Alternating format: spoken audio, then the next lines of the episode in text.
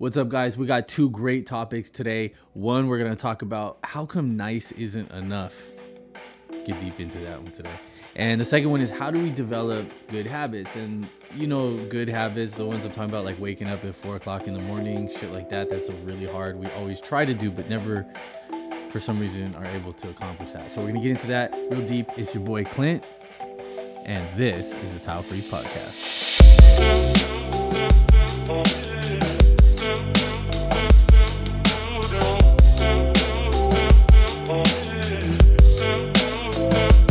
What's up, guys? So obviously, first, uh, first and foremost, I want to get into the bad habits because it's the nitty gritty um, of the podcast, and I got a story that I, you know, I'm not gonna lie, I I struggle with this all the time. Bad habits are, are really difficult, and for some reason, like half the year, I'll wake up 4 a.m. By 4:15, I'm rolling, flying through the day. Everything's beautiful, and then for the other half of the year, for some reason, I'll like it's a struggle to get out of bed before like seven o'clock, and it takes me like two hours to get into my shit, and I'm just feeling lethargic and slow and heavy and just not great. So if you Google online, you see all these little tips, all this little shit that oh you you know put your phone down a half hour before midnight and oh uh, you know soothe yourself by reading a book and turn the lights out like all the bullshit. And i'm going to tell you right now it's exactly what i just said. It's fucking bullshit. Because this may set a good mood for you um, but what you're doing is relying on outside influence to change your mind. When i was in sixth grade i went to a school called martin luther king middle school and it was like two blocks from the projects like it was the hood. And for shout out to all my people in seaside california you know what i'm talking about. Uh, and my boy chico comes up to me i'm in sixth grade i'm 11 years old and he walks up to me and he's like yo clint we're gonna go have a smoke. And i was like fuck yeah let's go have a smoke. And i know it sounds crazy but if you if you if you know anything about growing up where i did uh, that's the kind of shit that happened every day. And i had never smoked before though. And so this was kind of a big deal for me so we go into the bathroom. He pulls out a Newport 100, and if, if, you guys don't know, a Newport is a menthol cigarette. So these things are rough. I take this drag like I'm Snoop Dogg going into the murder was a case trial. I was high, like buzzing high, and I don't know what it was, but that feeling, I wanted it back, and I wanted it immediately. So I asked my boy Chico, I'm like, "Yo, where did you get these cigarettes? How can I get more?" And he goes, "Oh yeah, this girl. I'm not gonna say her name because you know I don't want to bust her out." But this girl's dad buys this shit by the carton and he just leaves them hanging around the house so she can get you a pack, no problem. So I go up to this girl, I'm like, yo, I need a pack of Newports. She's like, okay, no problem. So she gets me. By the next day, I am in the possession of a pack of Newport 100s in a box. So I got these Newports and I'm excited. I throw them in my backpack, go through the rest of the day at school. I'm walking home, I'm pumped.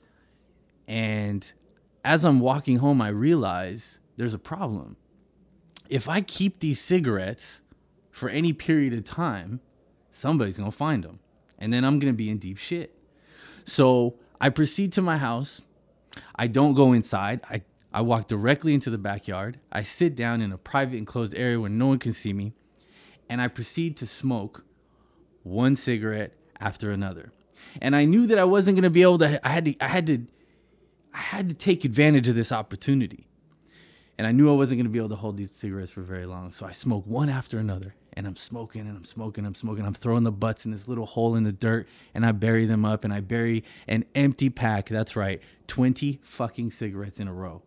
Sitting there for a minute, probably high out of my fucking mind from cigarettes and buzzed and lightheaded and everything else. Any normal 11 year old kid at that point would probably not touch a cigarette the rest of their fucking life. But me being the freaking crazy ass little motherfucker that I was, decided I wanted that feeling again. And it wasn't gonna go away. I wanted that back. So didn't smoke a pack a day, but it definitely began a habit. So by the time I hit 18, 19 years old, I am smoking a pack a day. And I did this for years. Newport 100s in a box rough on your lungs. Rough. But I liked it. And when people would tell me all the time, Clint, you gotta smoke. You gotta quit smoking. You gotta quit smoking. It's bad for your health. It smells. Yeah, I didn't like the smell, but I liked that feeling. That feeling was good. And I wanted it back every single day. I didn't want to quit. And that's the point. It wasn't until one day I woke up and decided I don't want to smoke anymore. Now, a lot of people are going to say, well, what's the reason? What was the motivation? Nothing. No outside influence made me say that. I said it. From deep down inside, I just said, I don't want to smoke anymore. And without patches or hypnotism or any of the other fucking tips that you see online, I quit smoking. Now, I carried a pack of cigarettes in my car that was one cigarette left. So it was a box with one cigarette left, and it sat in my console for several years. And I decided, okay, today I don't want to smoke, but there's a smoke right there if I want one. It's sitting right there. I can have it. Nobody's telling me. I'm not doing it for someone else. So, after a few years, disappears the, the pack with the one cigarette in it. And it wasn't until probably five, six years after that that I decided I'm gonna have another cigarette. Today I wanna have a cigarette. So I have a smoke, put it out, move about my day. Now to this day, every three months or so, I'll have one to two cigarettes. And that's because inside I have decided that I don't want to smoke today. Now, tomorrow I may make a different decision, but it's my decision. A lot of the problem with bad habits is that we don't think they're a bad habit. We've been told they're a bad habit. Someone else is influencing us to think that this isn't right for us. Someone else is trying to make that decision for us, and therefore we cannot justify in our mind why we should stop. So I urge you to really consider whatever bad habit you're going through, whatever you're dealing with that you don't like about yourself, decide do you actually not like it about yourself or does somebody around you? And if you decide that it's actually unhealthy, if you decide that it's actually not good for your future or your kids or your family or whatever, you make that decision. I guarantee you, stopping will be a lot easier.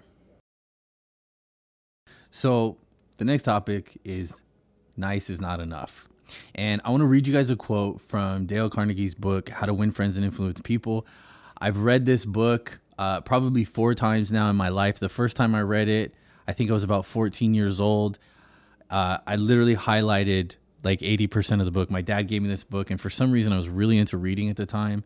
I read the whole thing. Yeah, even though I was smoking, I read the whole thing, and I highlighted like 80 to 90% of this is this freaking book. So I'm going to read you guys a quote um, from the book. This is very important to me. I hold it near and dear to my heart, and I try to practice this stuff. This is part of making good habits. I try to practice this stuff constantly um, to remind myself of this. But the quote goes like this Actions speak louder than words, and a smile says, I like you. You make me happy. I'm glad to see you. So I want to kind of dissect that for a second. I think it's it's it's common knowledge that everybody in the world wants to be happy. Um, that's what a lot of us are going after. And whatever makes us happy, uh, we're trying to achieve that. So whether it's money or family or kids or uh, notoriety, whatever it is, we're, we're after this goal of being happy.